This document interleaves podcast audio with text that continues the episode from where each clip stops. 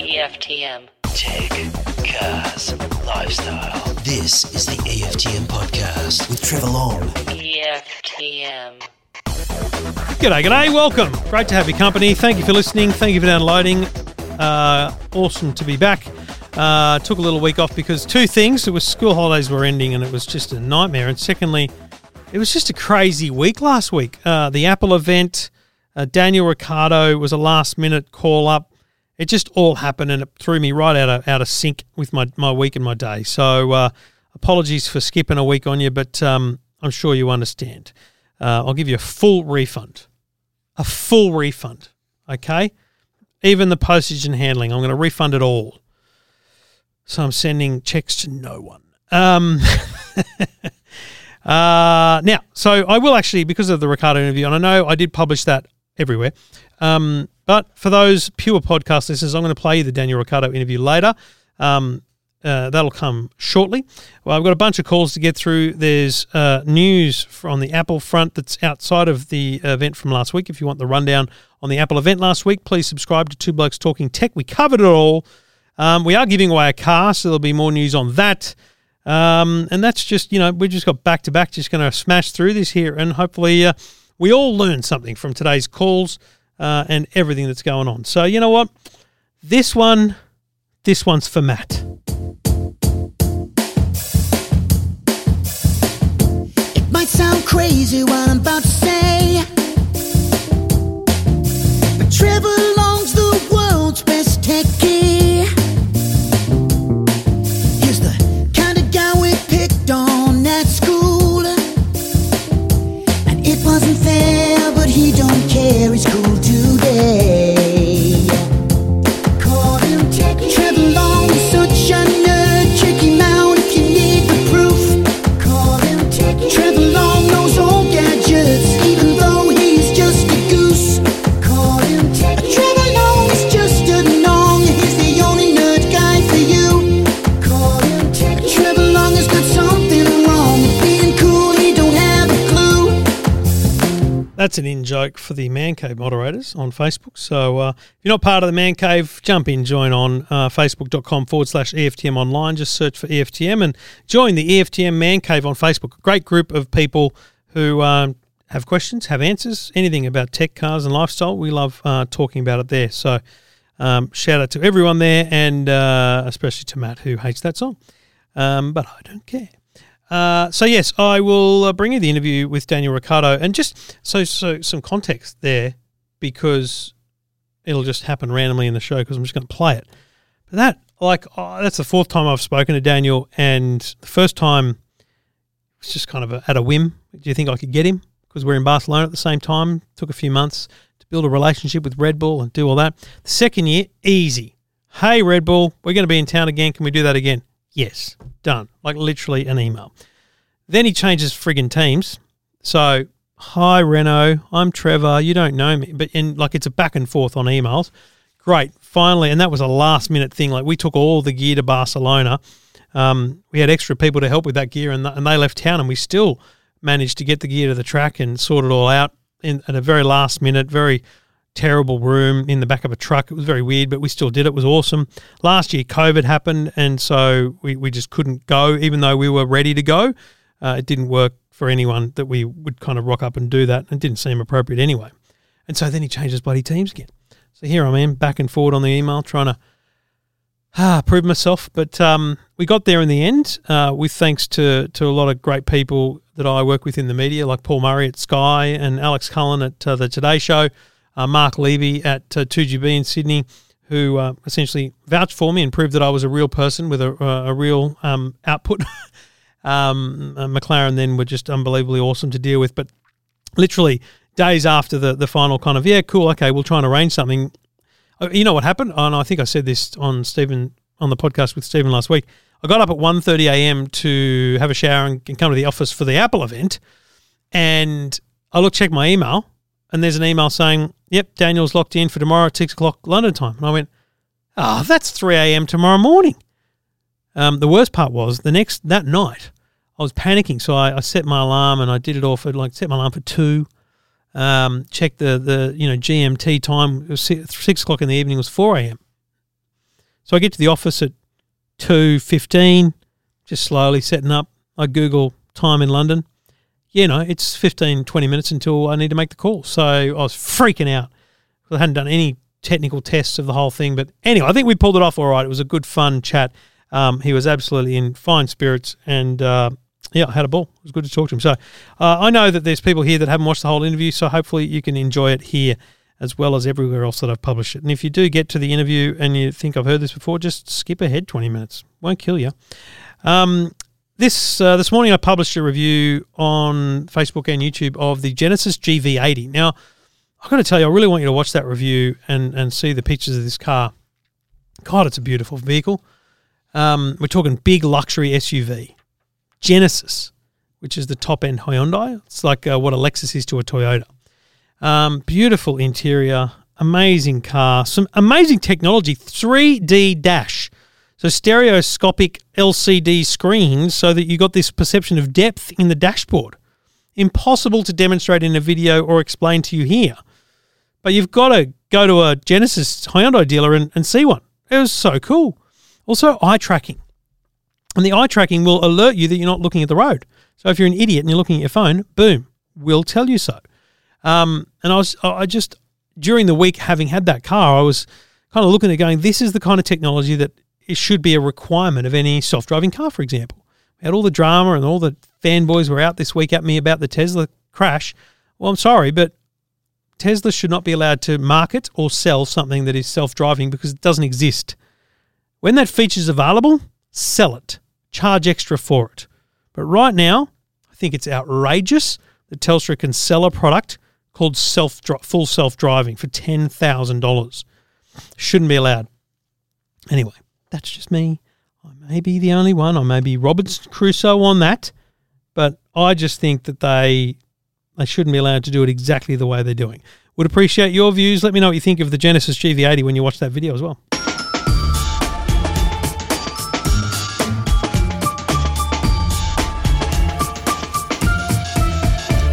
Um, I was also thinking this morning about the old weight loss journey. It comes. It's funny now that you lose a bit of weight and then it is a common question, like, how you going with it and stuff like that, because it's not an easy thing to continue. I plateaued. I hit a hit a wall. I achieved my goal, um, but then I went, I'm still fat. I'm still, like I'm looking in the mirror going, you still need to lose weight, champ. Um, but I don't. I, it's funny. I just want to get to twenty kilos now. I just want to get to having lost twenty kilos.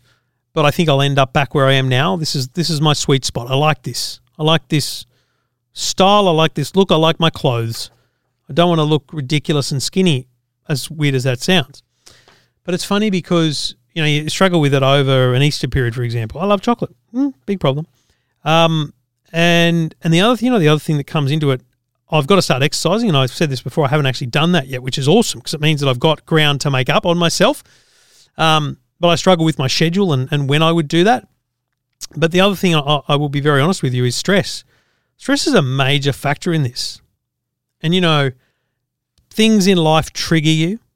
Um, people in life set out to, to, to trigger you. People bait you with things they say or do, actions they take.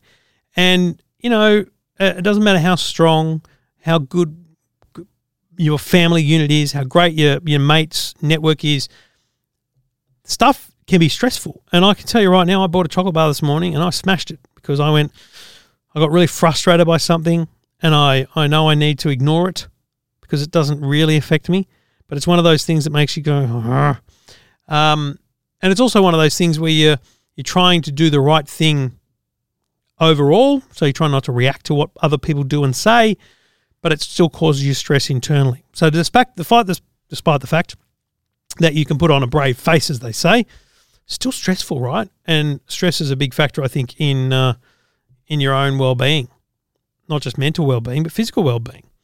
And that's what's fascinating about it. It's funny because I think, I think about Stan Zemanek, who would say stress doesn't exist. He would probably have a different word for what I experienced, which would just be anger, I think. Um, and as a result of my anger, I wanted to eat.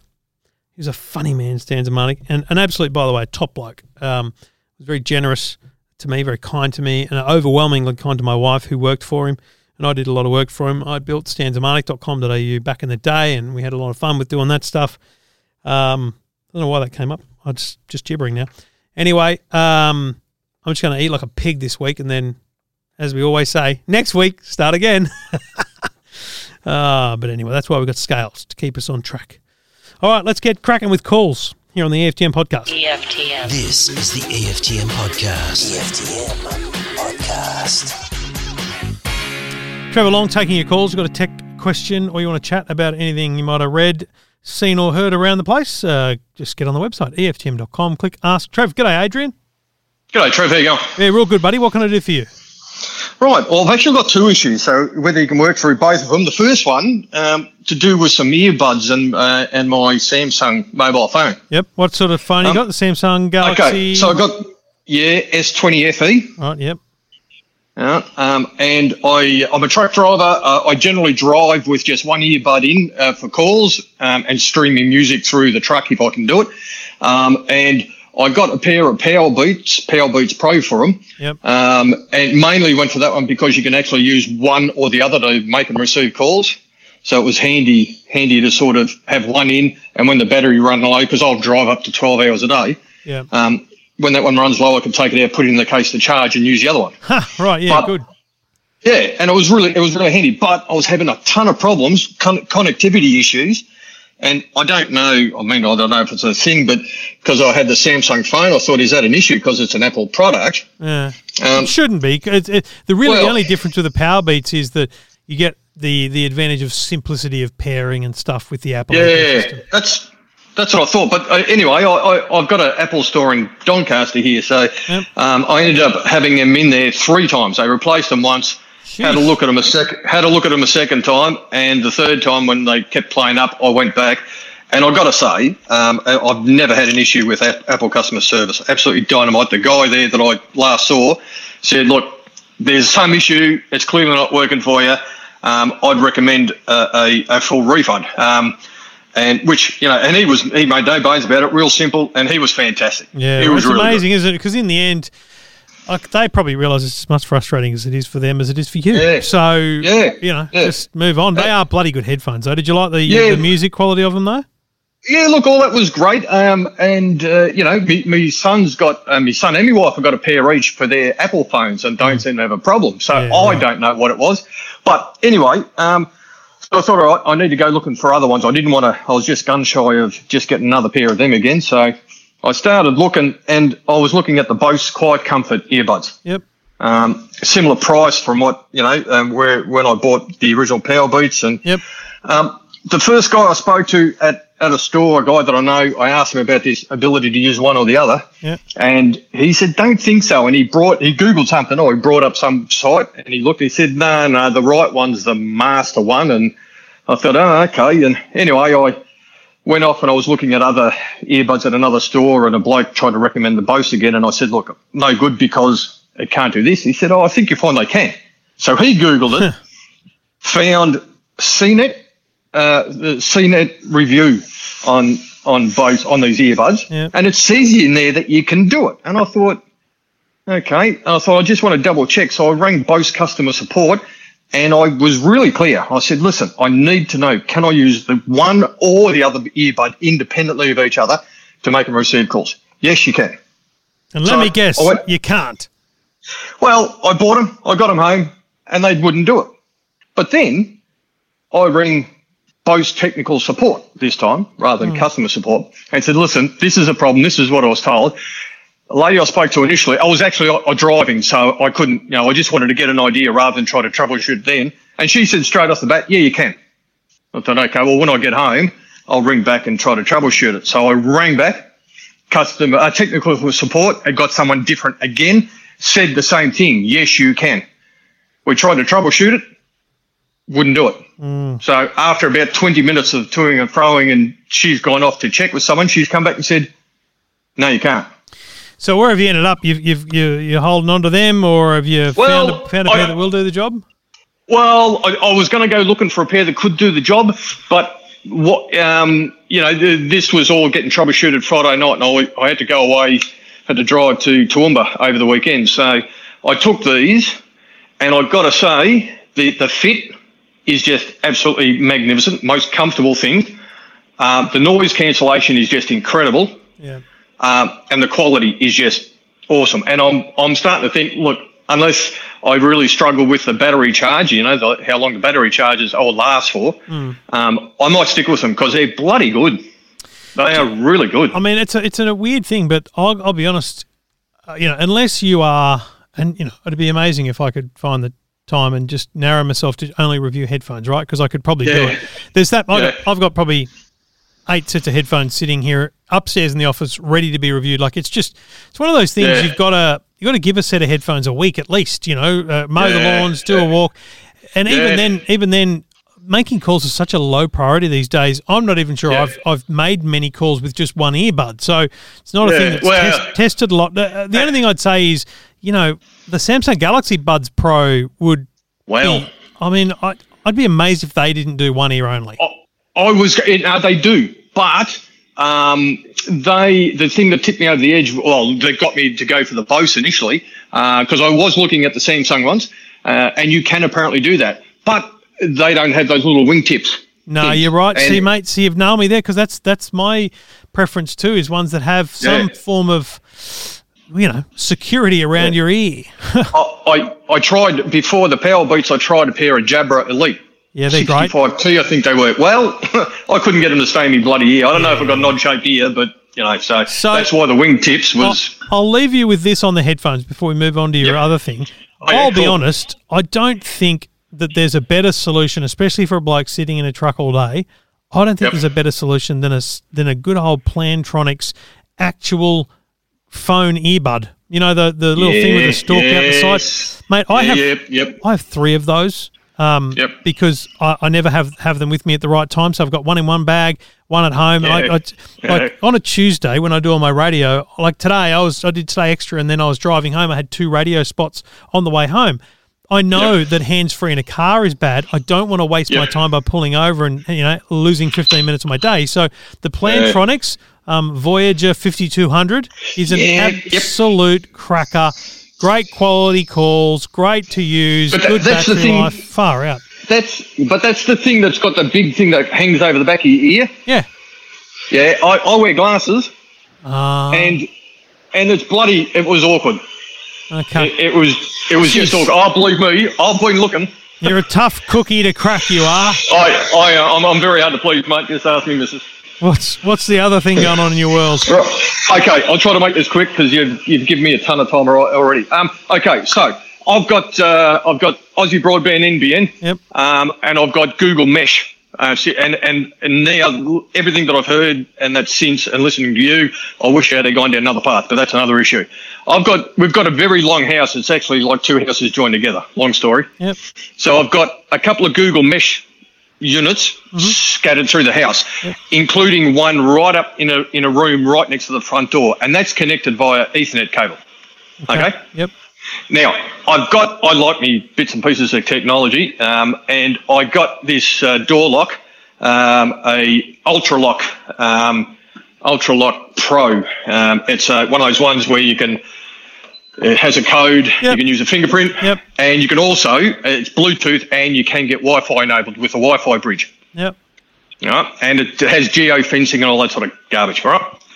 So, the issue was, um, It, I, I was having troubles with the connectivity of that, and I couldn't figure it out. And I start, I got hold of the customer or tech support. So two things: it turns out it has to be on two point four Wi-Fi, right? Which is the initial issue I had with the Mesh.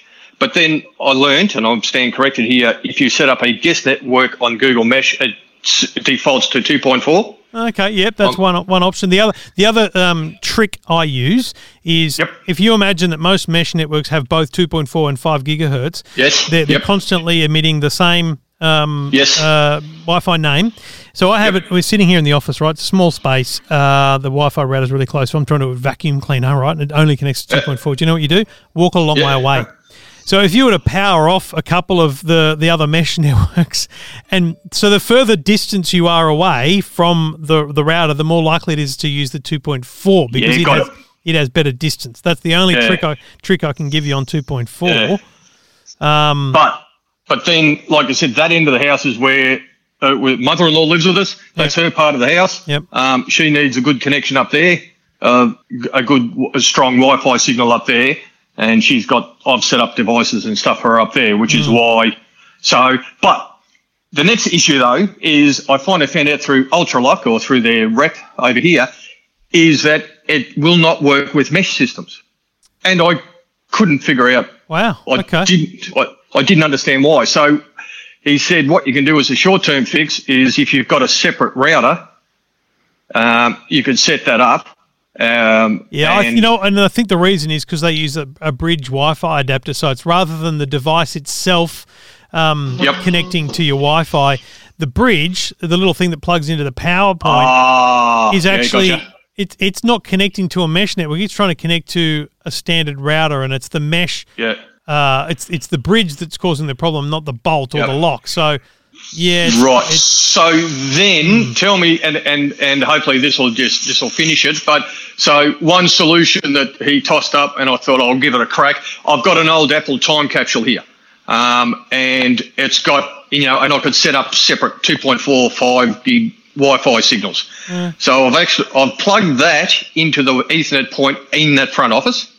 I've set up its own Wi-Fi signal off there, which is two point four, yeah. and use use that for the door to connect to. But then, to keep that mesh got Wi-Fi signal throughout the whole house, I've mm. plugged the Google Mesh into the back of the Apple time capsule. I worry that now, your your your network will be not ideal. I, I just yeah. worry that the I P yep. addresses, the the routing, yeah. you're, gonna, you're actually going to create issues for your general network, as in speed, yes. uh, consistency, yep. all for a lock. Right. Yeah. So, um, so it, it, uh, after all that carry on, it, it can. Is there any real solution, or is just like you've you've boxed yourself into a corner because of this bloody lock? Yes. There, there it is. You've nailed it. Yes, that's what it is. Uh, yeah, okay. You know, lesson yeah, learned. Enough. You know, it doesn't have. Yeah. Put it this way: the lock works. Doesn't have to be Wi-Fi connected, right? The lock can just work no, fingerprint no. and I D and stuff. So yeah, yeah, have, yeah. So that you just use it as that until you decide you want to upgrade yeah. to one that will be a bit more versatile in its connect- in its connectivity. Uh, it, would that sort of thing with those Netgear, Orbi and things like that, would, it, would that be the same problem because it's a mesh type of thing? I would argue the one that you've got will be a problematic on pretty much any mesh network because of the yeah, Wi-Fi okay, bridge gotcha. solution, as opposed yeah, to it okay. being, you know, like a Samsung lock or something that yep. directly connects yep. to Wi-Fi. And, yep. and I, here's the other thing, I'll, I'll be completely honest with you, I prefer yep. my, my front door is not on the internet. Yep. yep. You know, yep. at the point where the world comes crashing down and people are hacking into people's homes to get access, I'd prefer yep. that the hardest thing to do was open a door. Yeah. All right, Adrian. Yeah, yeah good job, mate. Well, fantastic, mate. I really appreciate your time. No worries at all, buddy. Stay well. Good on you. Thanks, Trevor. Cheers, mate. And, uh, yeah, I mean, it's a tough one, isn't it? Because you buy something awesome like that um, and you never really know if it's going to work. Now, Ultraloq, just, you know, looking online, it's kind of Amazon thing. He sounds like he's had a great customer service experience with the the company, but unfortunately, it's just never going to do. And that's why sometimes I think that, you know, something that you can buy in J B is not guaranteed to be more reliable, but it's certainly guaranteed to be easier to return. Walk in and say, listen, doesn't work. And they're going to go, yeah, cool, most of the time. Um, and there is a kind of duty of care that the big retailers put through a lot of products. That's that's my only reason for kind of having that preference situation. Anyway, good on you, Adrian. Thanks for getting in touch, buddy. And you can get in touch as well. Just go to the website, E F T M dot com.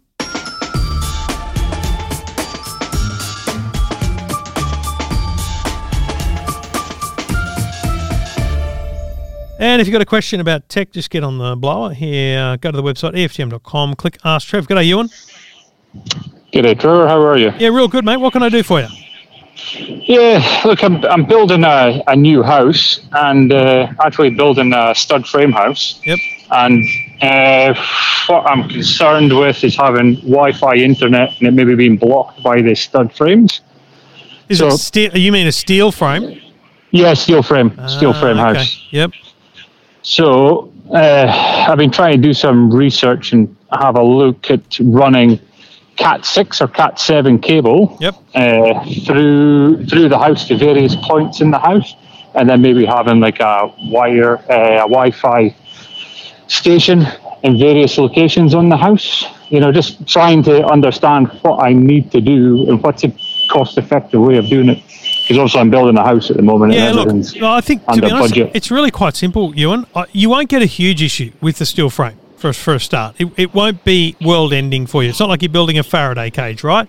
Um, you, uh, concrete is worse. So wood frame, steel frame, they've both got, you know, the gyprock on them.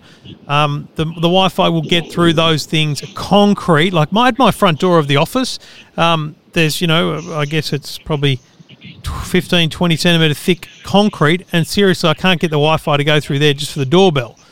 So what might happen in a in a steel frame home is you get a bit of a, a bit of a bouncing of the signal that might take away a little bit of the of the signal, but you're you're spot on with your planning. What you do is if you run Cat six, Cat seven, whatever you choose, mate, because in the end it's it's just up to the dude that's doing the install.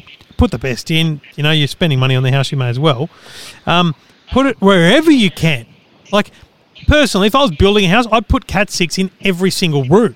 Because you never know, even if you've got kids that are young now, when they move out, who knows, that's not going to become uh, a gaming room. Or, like, who knows, right? And you're going to have to rewire the bloody thing. At the very least, put them in, in the key areas like where the entertainment units are, where you think there's going to be your primary communications area. So you want a central pl- pl- point in the house where your, your modem's going to connect and actual internet starts from. Um And then you can decide to run what we call wireless access points, whether it's through a mesh system or a slightly higher-end system like a Ubiquiti that, that, that can be interconnected through Cat six or Cat seven, but broadly you're, you're using that as your backhaul only. You're not actually using it for main connectivity, but you want your PlayStation, you want your T V. Prefer to have those things hardwired at any point in time, mate. Yeah, that's that's what I was thinking. So I've also been doing some reading. So the, the, the Wi-Fi's you were speaking about there, they would be the powered over Ethernet, the P O E? It doesn't have to be, but obviously it's it's easier if you can get one that is. Um, but also a lot of the time, uh, because again, you're building from scratch, you can put a PowerPoint. So yeah. You've got this ability to go, we're going to put PowerPoint. Like behind my television or behind our entertainment unit, there are eight PowerPoints. Because when we were re- renovating the in- inside of our joint, I went. I said to the electrician, who's my brother, and I said, "I just want. I, I don't want to have any double adapters. I don't want to have uh, power boards. What? What? That would be stupid, given that we're putting in PowerPoint. So, mate, over-engineer, more power, more connectivity. Put it all in now. Um, and if you have some power, and the power over Ethernet is actually more about the device itself. So the the access point you plug in and the other end, so the router, than the actual cabling that you put in. Okay. So the other question uh, I had was about putting in switches. So if I was to to go, you know, if, if I was to have my T V and my uh, Foxtel and all that, am I better off just putting a switch, you know, like running one line, one Ethernet cable uh, to the, the living area and then having a, a switch there? Oh. To then divide it into the different places? If or? I'm if I'm designing my house, I've got a cupboard, so the wife gets to choose how big the pantry and the walk-in wardrobe are, and I get to choose where the where the communications cupboard is. It might be in the corner of the garage, it might be in the middle of the house under the stairs, who knows? But there's a there's a cupboard area, right? And that's where you you get your telecommunications to come in. So that's where your N B N comes in. That's where you have, you might even have your fuse box, I don't know. But that's certainly where you put your termination of every single Ethernet port in the house. So, again, uh, at our entertainment unit, there's there's three Ethernet ports. I should have put more because we need more there. So we have put a little switch there. But it's not a managed switch, it's just a LAN hub, really. But if at best you have a switch in that communications closet, and that's where everything plugs in in the house so that you, you can just plug away and plug new things in and, and wire them up as you go without having to put anything else in the house at all. Okay. All right. But and there's nothing stopping you having one one Ethernet port where the entertainment unit is and then having a little mini switch or hub in the in the cupboard. It It's just about efficiency. If you want the, the best out of your network, then you want to manage switch un, in that communications cupboard that's going to run the, the, the, the traffic out to the network correctly, rather than having multiple points of kind of disconnect and interrupt where it's it's being, being split up.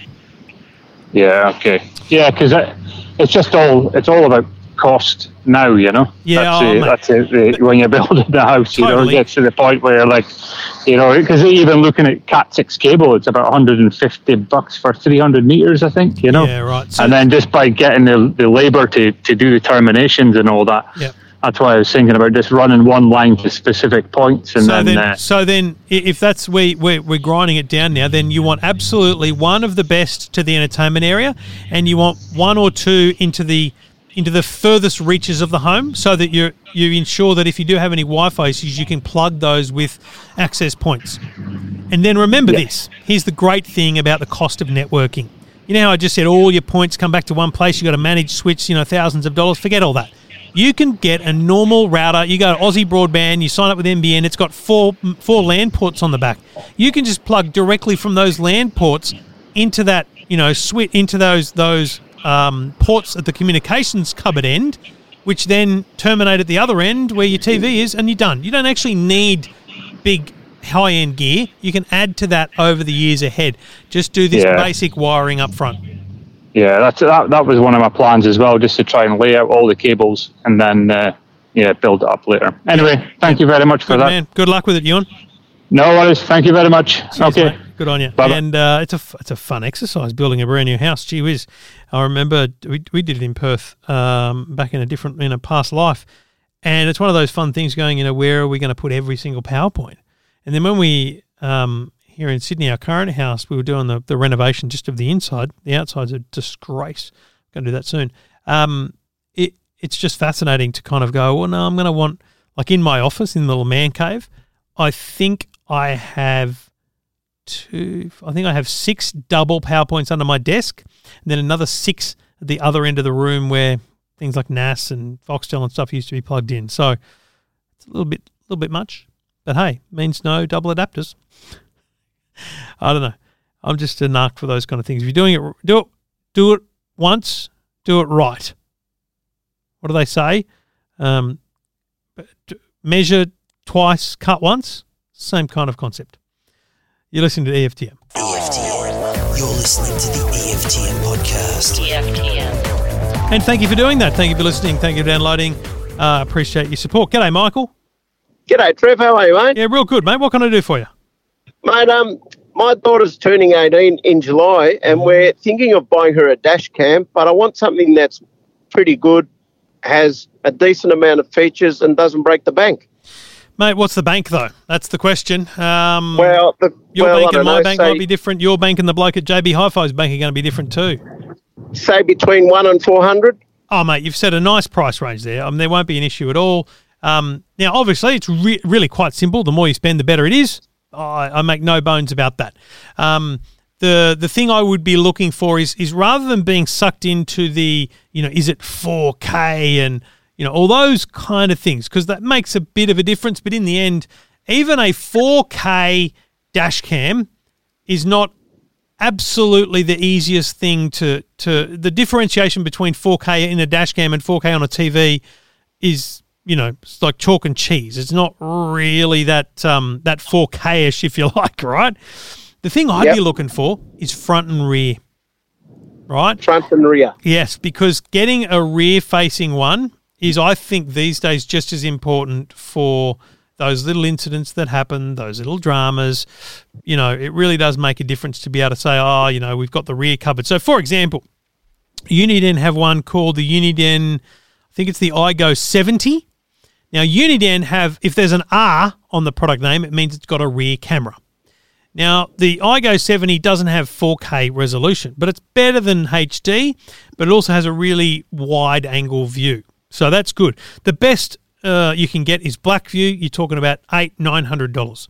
The next yeah. best down from that is, I like the Uniden Dash View series. It looks like the Black View because it doesn't have a screen. It's just a little tube.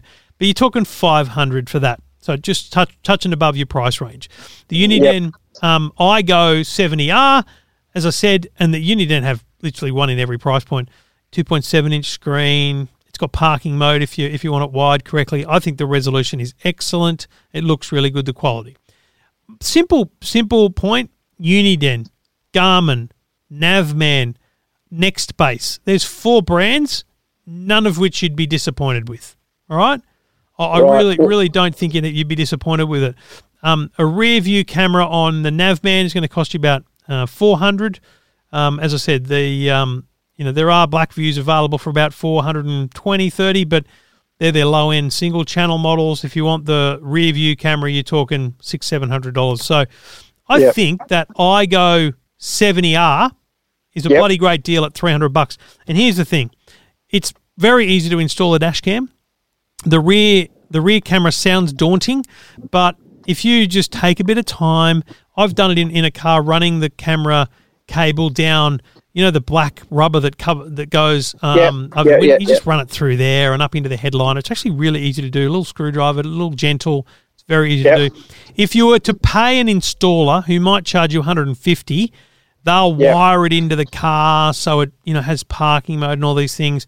It's all yeah. good, but in the end, just set it up for her so that she doesn't put it in her view.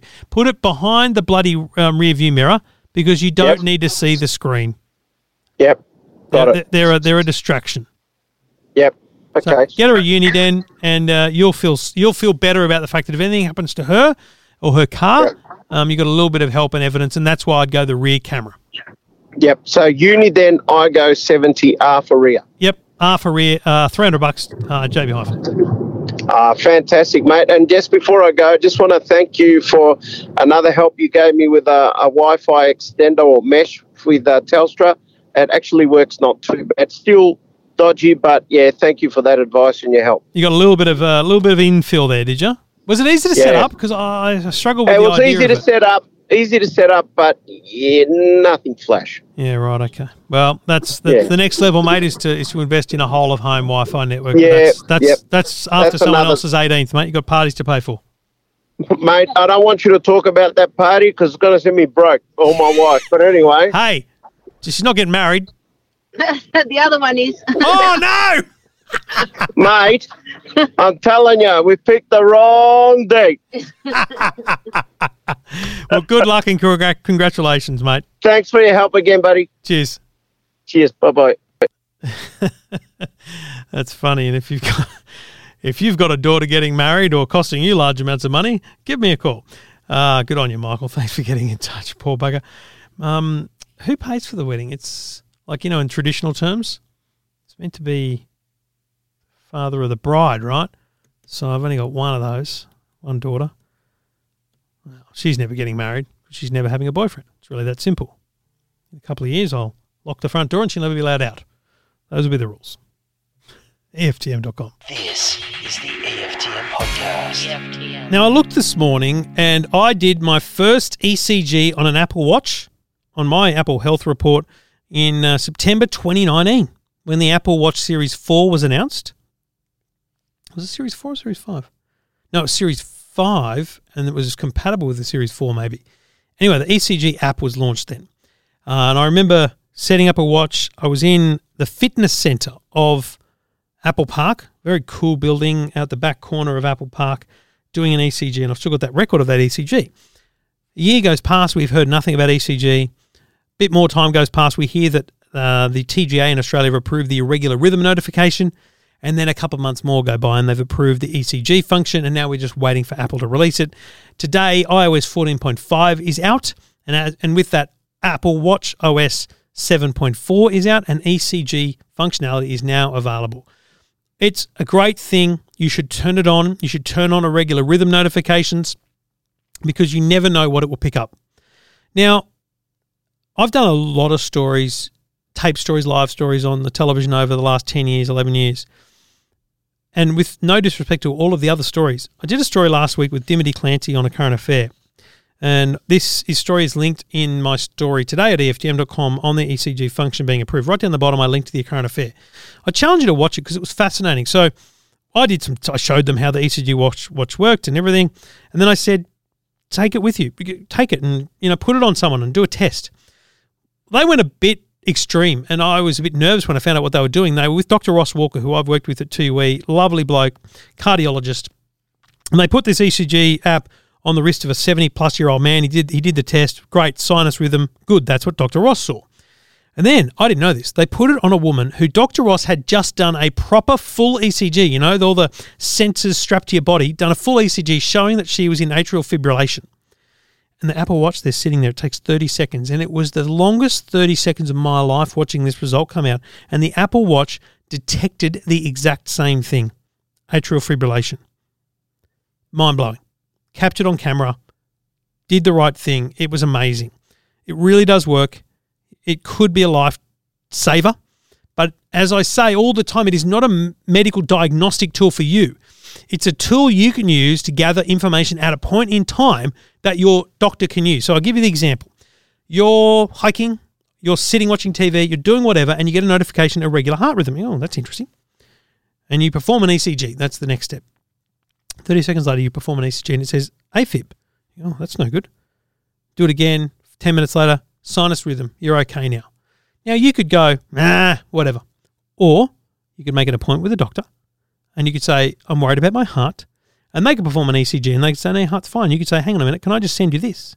And you send them a, a P D F of that E C G and they say, that is worrying. Let's monitor you for two days or whatever. Do you know what I mean? They use that information as proof that something might have happened and a reason why they should do some extra tests or something. It's just another tool in the chest of medical professionals. It is not Doctor Google. It is not for you to replace going to a doctor, but it's a f- phenomenal bit of technology that's now available to download for Series four, Series five, Series six Apple Watches. You can now do an E C G.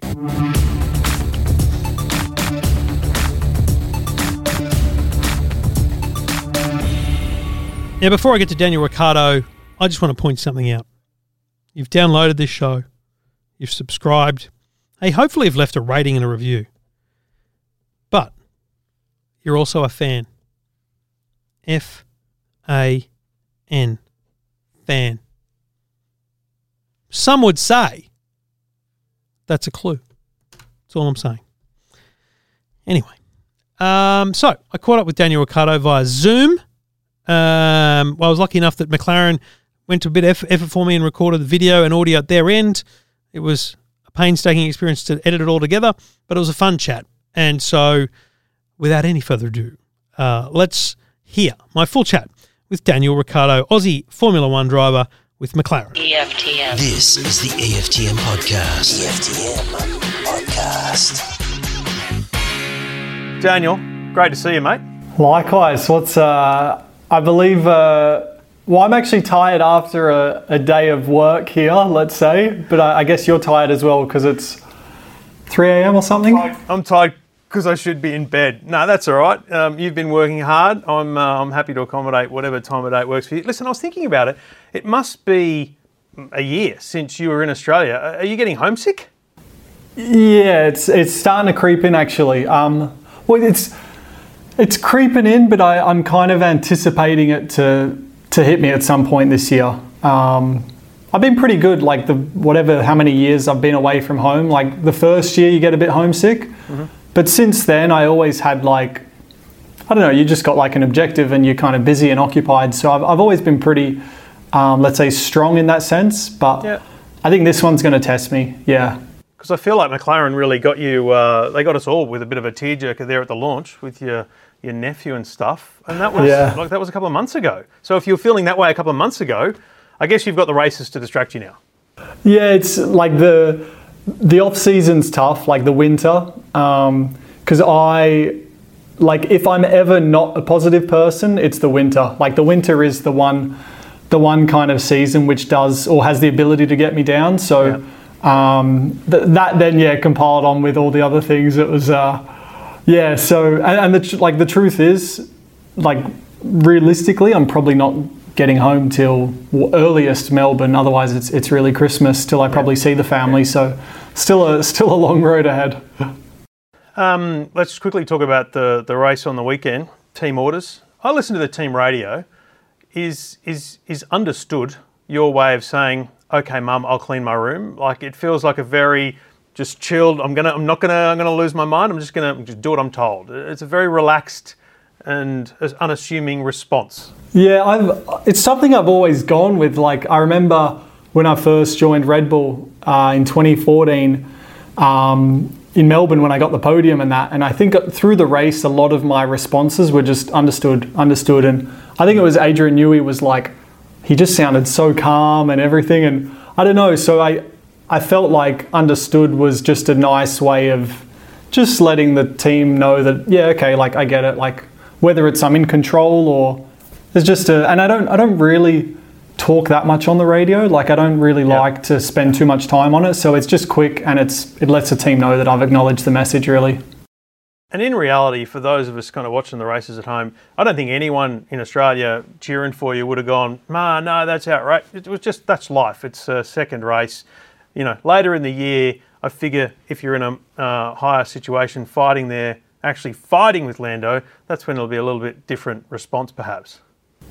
Yeah, it's it's like, of course the competitor like in me is like, obviously I want to I want to stay in front, but I also, um, maybe it's just like maturity and experience now, but I acknowledge that basically I wasn't quick enough. And, and I think I'm my biggest critic. So in my head, I'm like, you know, if, if I was quick enough, I would have pulled away and not been in that position, you know? So it's, it's not like the team was holding me back so that Lando could, you know, have that position, if you know what yeah. I mean. It was, it was all on me. And, and obviously I'm not up to speed yet as much as I want. So yeah, just take that one on the chin and, and, you know, yeah. figure out a way to be better as opposed to like, jump up and down, and I, I certainly don't want to create any friction in the team, you know, on, in race two, that's for sure.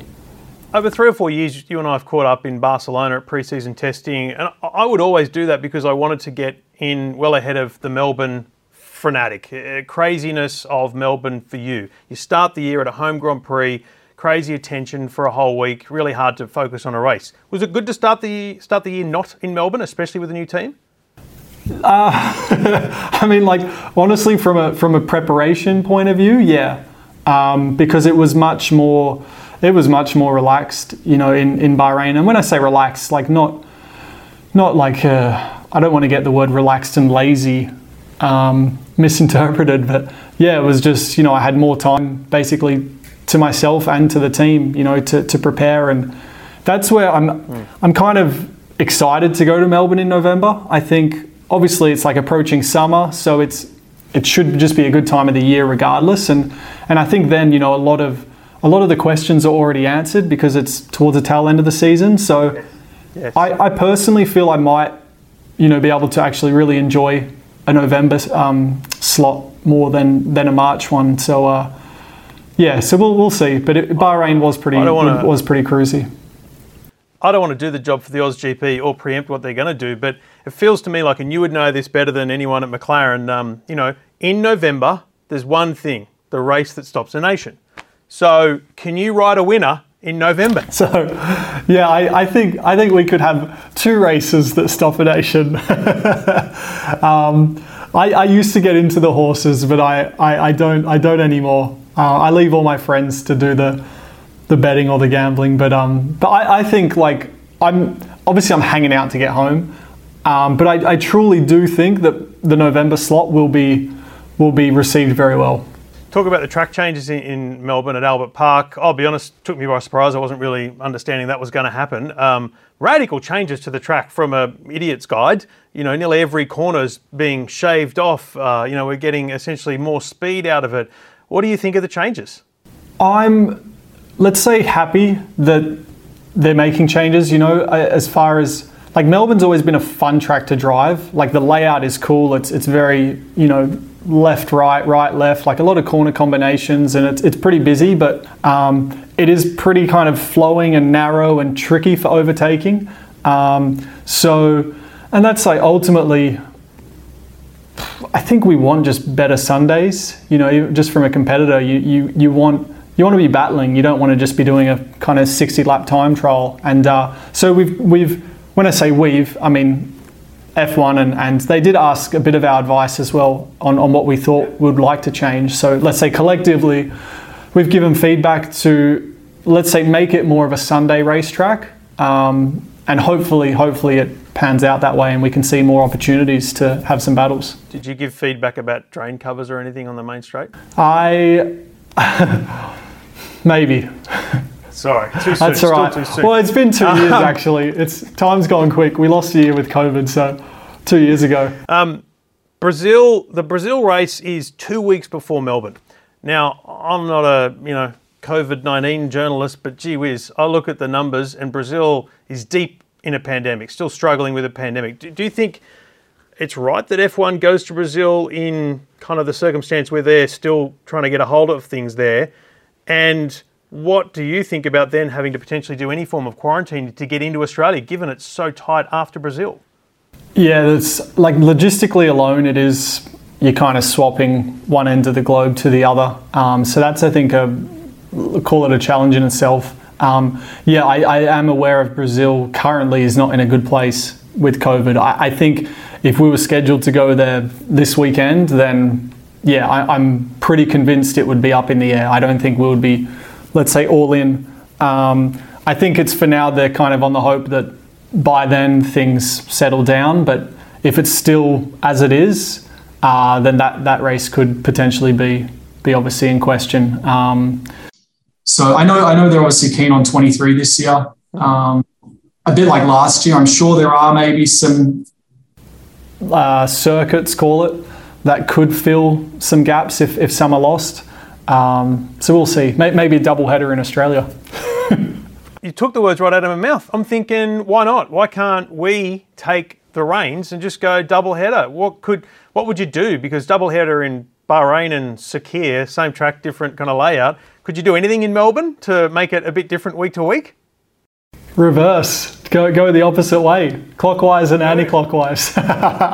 This is going to make headlines now and everyone's going to be like, oh no, what's going on? Um, do you know what everyone's going to do? They're going to jump on F one twenty twenty and they're going to drive backwards. Yeah. I would I would love, I mean, especially if we have to, if there is any, let's say, form of quarantine when we get there, to do a double header at least would make, you know, make the time worthwhile. Um, hopefully we get, you know, a bit of time in Oz as opposed to quarantine circuit. Any other tracks that you maybe we could hold that double header at? Have you seen the Bend in Adelaide? Uh, I've seen a, a like a let's say a track map, but I've never yeah. seen uh, I've never kind of visually seen it. Is it good?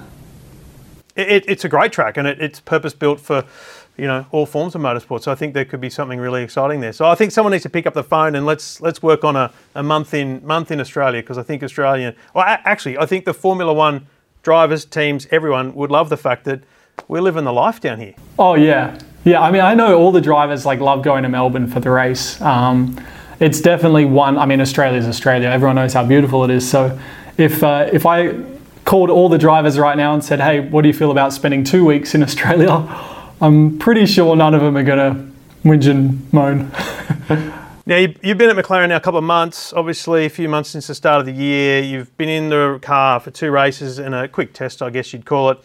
Uh, the simple question at this point in time in your career is, can you win a world championship with McLaren with what you know thus far? Yeah.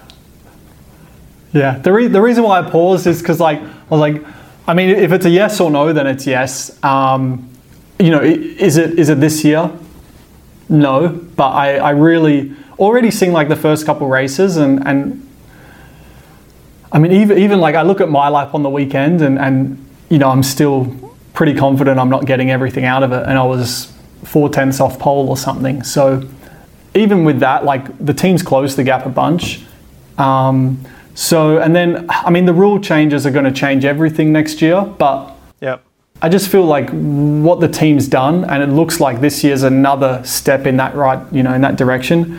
Um, I don't know, the the structure, stability, everyone's really, I don't know, like guns are ablazing down here, and it's like really, it's really cool to see. Um, and that fills me with a lot of confidence to give you a yes yeah. for the question you asked. So how different is it getting from one car to another? For for an idiot like me who, you know, you drive a different road car, there's differences. What What is the difference between one car and another that you've got to learn? And how does it feel different?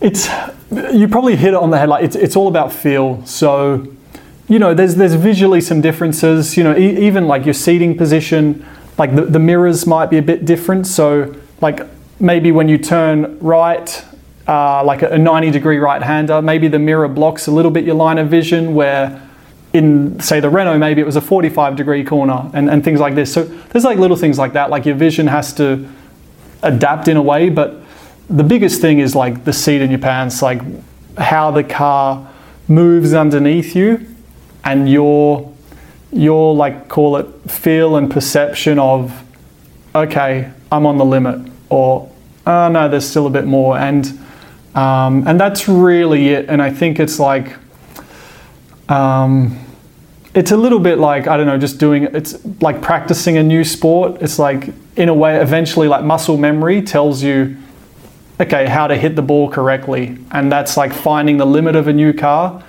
I kind of just need to do it a few more times to get that, call it muscle memory, to tell me, all right, I'm comfortable here.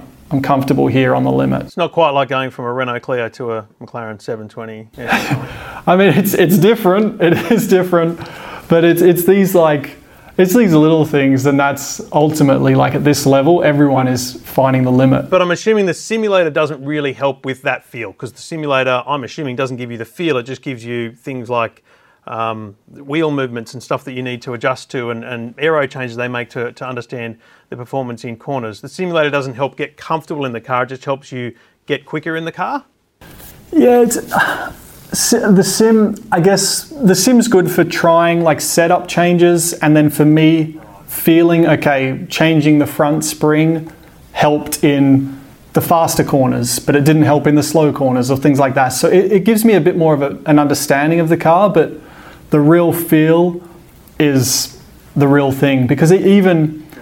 ultimately, like, okay, what's stopping me from going quicker? Well, I think I'm going to spin, and therefore, whatever, crash. Where in the sim, you spin, nothing happens. Yeah. So there's there's also Reset. just that, that realism of consequence in, in the real car. Yeah. Um, uh, the the interesting thing, you, when you sat down, you're like, oh, do I need to wear a hat? Do you wear a helmet in the simulator? Yeah, yeah. Why? Consequence. Well, they, yeah, like, I mean, they, they do move a lot. So the actual, so we're in like a proper cockpit, um, but they slide and, and, you know, jump around a bit. And so even if you, you know, have a crash in the sim, there can still be like a bit of a jolt. Um, and obviously they're very like high tech pieces of equipment. So if they do have a, call it glitch, Um, and if it was to react quickly, you, you want to be protected if, if your head obviously hits or something. So, yeah. And actually, another thing, sorry, all the radio and stuff's in, inside, built into the helmet in the sim. So for us to, let's say, have communication during a run. All right, it feels like dinner time for you. Let me give you a couple of quick things before I let you go. Who's a better racer, Lando or Max? I mean, I have to say Max, but it's probably just based off I've had more experience with him. Um, but, I mean... Look, judging by like the last weekend, Lando certainly raced raced really well. Do you look back on decisions you've made, like Renault and stuff, and do you have any regrets? No regrets, no. that's that's that's tattooed somewhere, isn't it? Ah, uh, yeah, it is, it is. But it's, it's yeah, no, it is true. Like, no regrets. And I got asked the other day, um, like, oh, you know, looking at say Red Bull this year, it looks like maybe they they can fight for a championship. Do you, you know, do you, I think it was like, do you wish you were still there, or do you think you still would have been there? And I said, even if I didn't move that year, like even if I stayed with Red Bull instead of Renault for that, that one or two years, I think even by now, this year, I would have, I would have moved. Like I don't, I couldn't have seen myself spending another, what is it, three years there. So regardless of whether I went to Renault or not, I still don't see myself. I didn't see myself at Red Bull, say in twenty twenty-one. Yeah. Um, Portuguese Grand Prix, um, th- thoughts, hopes, goals? Um, I mean, the honestly, just, this sounds really conservative. I don't mean it in this way, but progress, progress. Like, I, I, I want to leave, regardless of, or regardless of my position, I want to leave Portugal with more of a, a little bit more of a, uh, What's the, a spring in my step, you know? Yeah. Um, I left Imola like I would say a bit flat. You know, I still knew there's a lot of work to do. So I want to leave Portugal feeling like I've ticked a few more boxes. There's been talk about supercars and Bathurst and stuff. Um, do you want to keep in Zach's ear about maybe running a, let's do a demo. Let's run an F one car around Bathurst like Jensen did in twenty eleven. Would that be fun if we if we come to Australia for a period of time? Yeah, if that's like if we did a double header or something and we had the luxury of time in Australia, absolutely, absolutely. Um, I think I'm seeing Zach. I'll probably see him tomorrow uh, at some point, probably in the factory, or so I'll uh, I might have to run it by him. But I, I have already actually, so I'll I'll remind him. I have one more thing, but I need you to wait twenty, just twenty seconds, okay? Sure, Just give sure. me twenty seconds here, twenty seconds. Do I need to talk to Zach Brown about your salary? I mean, are you earning enough? All this merchandise you're selling. Are you earning enough money at McLaren? not, a, not really. I mean, what's doing? You've got wine. Beautiful. Mate, you're, you're, you're the one that's spiking all our sales. No, I was, I was quite blown away by the amount of people. Uh, I spoke to a, cha- a cameraman at Channel nine. A mate of mine just, I was at the bus yesterday picking up my daughter, and I was, I said, I'm going to, talking to Daniel anymore. I was going, I, bought, I got the wine. It arrived yesterday. I'm like, oh, wow. I, I just, it's, it's, I mean, it, I'm assuming you don't do all that stuff for the money. I'm assuming you do it because you're at a peak. You need to capitalize on your brand and your career right now. Yeah, I mean, well, firstly, thanks a lot for showing some love. um, so I, I think the uh, probably a, like a relatively quick way to put it is th- these things are. I think in life, like there'll be, you can have like good distractions and bad distractions. And for me, and I'm not, I'm not alone in this, but these are like good distractions. Um, the truth is, I don't breathe Formula One twenty-four hours a day. Like I've been I've been here all day, but tonight when I go home, I want to just switch off and not think yeah, about F one. So a bit of wine. Yeah. So like so there is there is time. There is time and it's not yeah. like it's not like, oh, why are you doing that when you should be focused on the race? Like you can only do so much till you're burnt out from it as well. So these things are like good distractions. I enjoy it. Um, it's also the truth is, like, if I wasn't doing what I'm doing, I probably wouldn't have these opportunities. So I'm, in a way, I'm just, I think, appreciative of it, and therefore I'm enjoying, like, making the most of it. And I'm learning about whether it's running merchandise or running or trying to run a bit of a wine business, or so they're just like, I think I'm just, let's say, running with the opportunities um, and just trying to learn more and be around people in other fields that can kind of teach me about business and other other walks of life. So I just take it also as education, and it's fun. Um, yeah. And it's cool, like it does make me smile, like to see other people wear it or, or drink it, and it's like, oh, that's, yeah, I don't know, it makes me, makes me happy.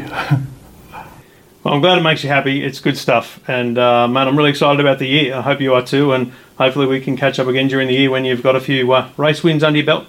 Yeah, that'll... Uh, That'll make me most happy.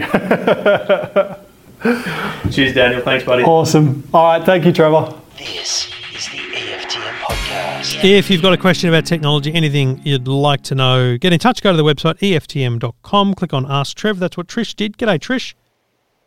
Hi, Trevor. How are you? Really good. What can I do for you? Um, I am looking for a mobile phone for my dad. He yep. is about seventy-nine years old. Um, What's and he got now? What's what sort of phone? Is he rocking a phone at all? He is. He's currently using an iPhone five, um, and it's coming to the end of its life. Yeah. But the problem is that he struggles with um, using the touch screen. He doesn't oh. seem to be able to apply enough pressure to the screen to uh, to swipe. Um, really? So it's not the opposite. He's not put, applying too much pressure, is it? Well, we've tried to direct the finger and, you know, tried to tried to guide him, but um, no, for some reason he doesn't seem to be able to uh, grasp it. He's, I mean, he's he's put up with it so far, and yeah. he's and he's done it.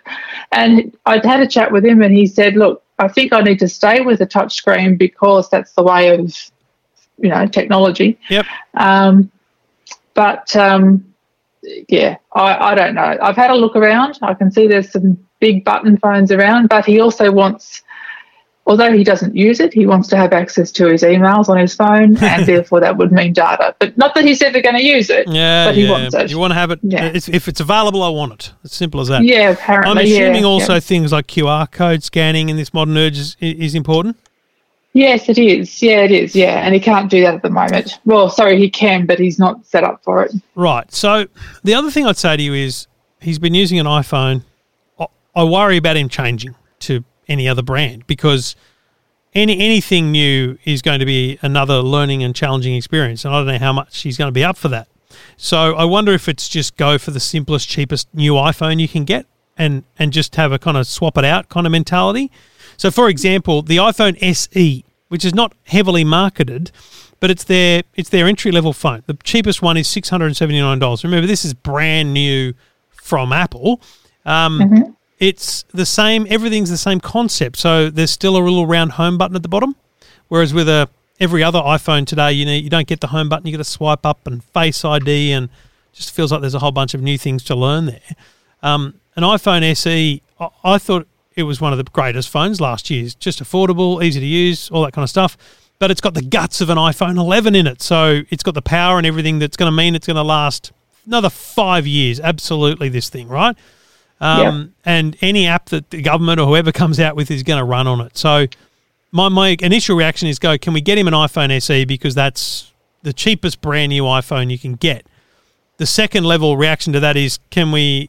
Can we get a, if that's too much money, can we look at a refurbished phone, um, which is people like uh, Boost Mobile do these refurbished phones, which is, you know, lawyers and um, uh, all other big businesses, when they when they upgrade all their staff phones, they get sent to a central place. They get wiped, cleared, police checked, cleaned, everything, and they sell them like an iPhone seven is two hundred twenty bucks.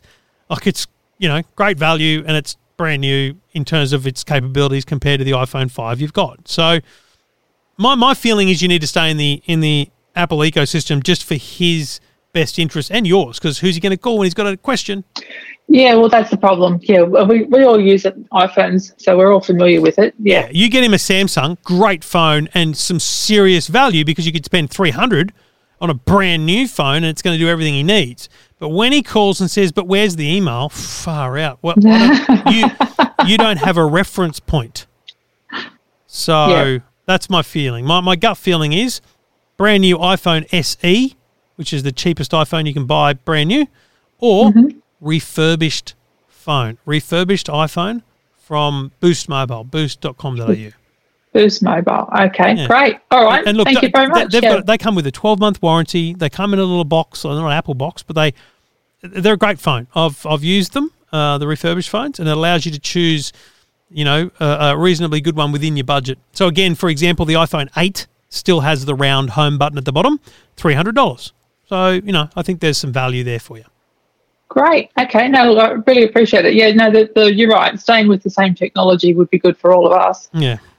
Yeah. So, um, all right. Okay. Trish. Good luck. Cool. Thanks. Thank you very much. No worries okay. at all. And uh, if you've got a question like Trish, just go to the website, E F T M dot com. We'll try and help you out as best we can.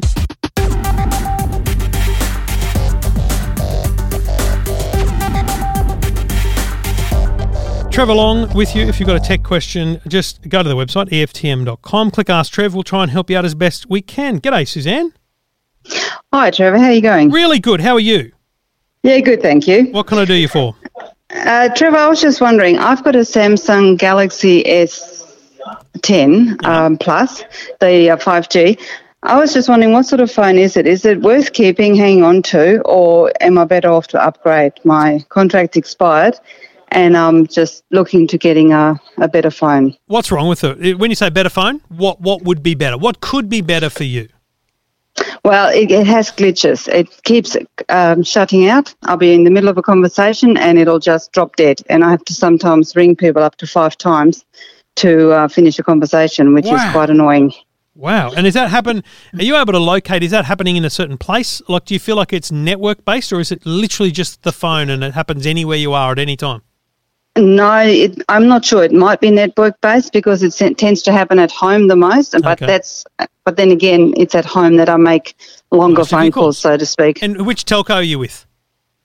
Uh, I'm with Telstra. When you're at home and you look at the you know, the top of the screen where it shows you how much mobile signal you've got. How many bars do you think you've got at home normally? Uh, two or three. And do you have Wi-Fi at home as well? We do. Have you ever noticed anywhere on the phone anything called VoLTE or Wi-Fi call? Mm, that VoIP call, is that one? Yeah. That's the it, only one I have noticed. So, So here's what I want you to do. Now, I can't tell you exactly where it is, but just have a dig around. You might be able to Google this as well. But Telstra have a thing called Wi-Fi calling, right? Now, what it means okay. is when you are in a Wi-Fi network and connected to a Wi-Fi network, your phone uses the Wi-Fi network to make and take calls instead of the mobile network. And it does that because a lot of people have really bad mobile network at their home. And so it goes, oh, look, I'll, I'll prioritise the Wi-Fi network because it's better. But I honestly have never had a great experience with it. It's fantastic when you're in a place that has no mobile service.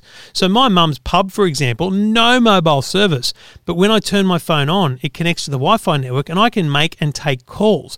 Very cool. But when I'm at home and I've got mobile coverage, even if it's only two bars, I find that the Wi-Fi calling is the thing that causes calls to drop out sometimes. So before you go getting rid of your phone and spending money, turn that off. Now, okay. Now, I'm just going to quickly look up um, in, in, in a Samsung phone where it is, but it's normally under settings and right. then and then mobile, or it may just be settings and Wi-Fi calling. Right? So uh, navigate to settings. Um, actually, I'm, I'm, I'm just looking online. Open the phone app. So just open up the phone app itself, and then up the top of the screen there'll be three little buttons, three little dots, which means more options. You want to go more options and then settings, and look in there for Wi-Fi calling, and then okay. turn it off. If it's on, turn it off. If it's off, then then we, we've got a problem because it, it, it appears that essentially you don't have – you know what? If it's off, turn it on. Okay. So it's a weird it's a weird thing, right? If oh, my guess is it's on by default. But if it's not on, then you may have really bad mobile reception at your home and you may benefit from Wi-Fi calling and get less dropouts. But I honestly – the Samsung Galaxy S ten is a great phone. It's only a couple of years old. Oh, even though your contract's up, I find I can suggest no reason to you to upgrade because you've got a good phone. It's a great phone. Um, okay. And and here's the thing: you want to uh, like? Do you know what you're spending every month with Telstra? Uh, I'm sixty-nine dollars now, but I'm just thinking about changing over to Aldi. I was. You took the words right out of my mouth. I switched to Boost um, a couple of weeks ago, which is also on the Telstra network. Aldi is on the Telstra network. Um, And you're going to save huge money. Like I, I'm spending, yeah. I, I, I recharged the other day for forty dollars, too much. I only need thirty dollars. So, yeah. you know, that's half what, you, more than half what you're spending. That's a I big know. saving. And that phone, honestly, Suzanne, will last you another two or three years before you need to worry. So oh. save some cash, switch to Aldi or Boost or oh, Boost. Um, I'm trying to think who else is on the on the Telstra network, Belong. Uh, I think Woolworths, no, Woolworths is with Optus. Um, anyway, switch to another Telstra carrier or switch to someone else because you've got more mobile networks there, right? Um, yes. Give them all a try and find out who has the best coverage at your home. But first and foremost, Suzanne, go and turn off Wi-Fi calling or turn it on and let's see if we can prevent those dropouts. Okay, sounds sounds good. All right, Suzanne. I'm really glad you said that. Thank no you very much for all. your help. Good luck. Okay. Cheers. Thank you. And uh, it's an interesting one, right, because you're thinking you're an idiot, mate. You suggest she turn it off, but then she also suggested to turn it on. But it can be the problem. It can also be the solution. That's how weird Wi-Fi calling is in my book. Anyway, love to know your thoughts. If you use Wi-Fi calling or you've got good or bad experiences, let me know. Maybe I'm um, blinded by my own uh, experience. Uh, E F T M dot com. This is the E F T M podcast. E F T M. All right, thank you for listening. Lovely to have your company today and this week, and lots going on. I've got a great, um, what can I say, video being published on Thursday, which is a car, but it's more about your house.